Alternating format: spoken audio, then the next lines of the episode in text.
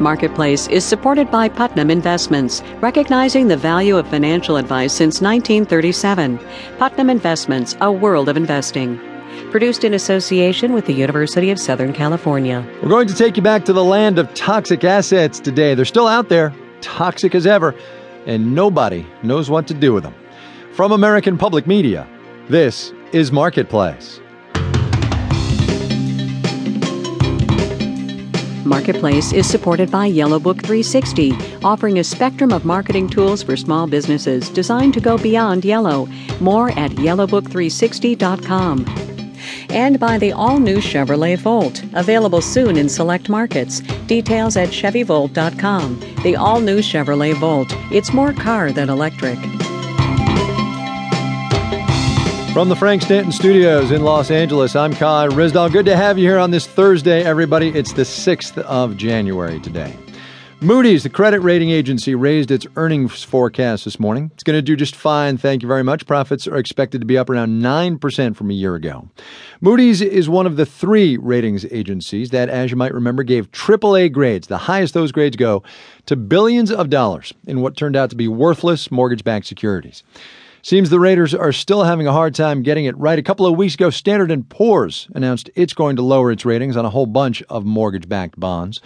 ProPublica's Jesse Eisinger had the story today in the New York Times DealBook section. Jesse, thanks for joining us. Thanks for having me, Kai. These rating agencies have been downgrading mortgage-backed securities for a while now. What's the big deal about this announcement by S&P? Well, th- this announcement is about ratings that they put on in 2010 and 2009 after the financial crisis, after they were supposed to take into account that housing crash that you may have heard of. and they are still making mistakes. Well, what I get from your story in the paper today is that even after two years or two and a half years of financial crisis, they don't understand how to do these mortgage backed securities. The raters just don't get it. It's pretty astonishing, but they made some very basic methodological errors here. They didn't know how to account for the way interest was supposed to flow through these complex securities. Now, I can't figure that out, uh, but they're the rating agencies. They're supposed to be doing that, and they, they didn't do it properly. And so they admitted that they'd uh, messed up on almost 1,200 securities. And these 1,200 securities we ought to mention are of uh, a specific kind. They're called re REMICs, and they are, in fact, bonds that had already gone bad. Yes, they were sort of do overs by Wall Street. They took bad bonds and then they rebundled them and split them up again, just like the sort of magic stuff that they did uh, during the boom. And uh, the rating agencies obligingly rated a big portion of them AAA and now they're reassessing those, and uh, they've already downgraded some of these AAA's, have gone into default, which is stunningly rapid and shouldn't really happen. And many more may do so or be downgraded very soon.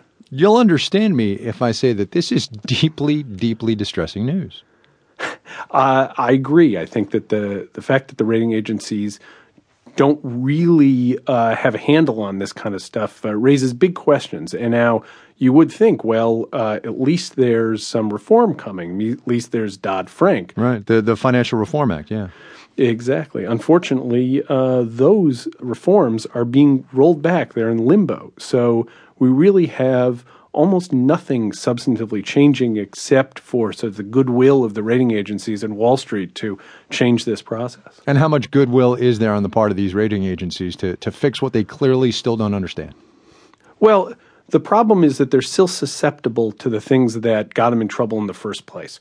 One of the things is that the Wall Street banks pay for the ratings, and they know a lot more about the bond.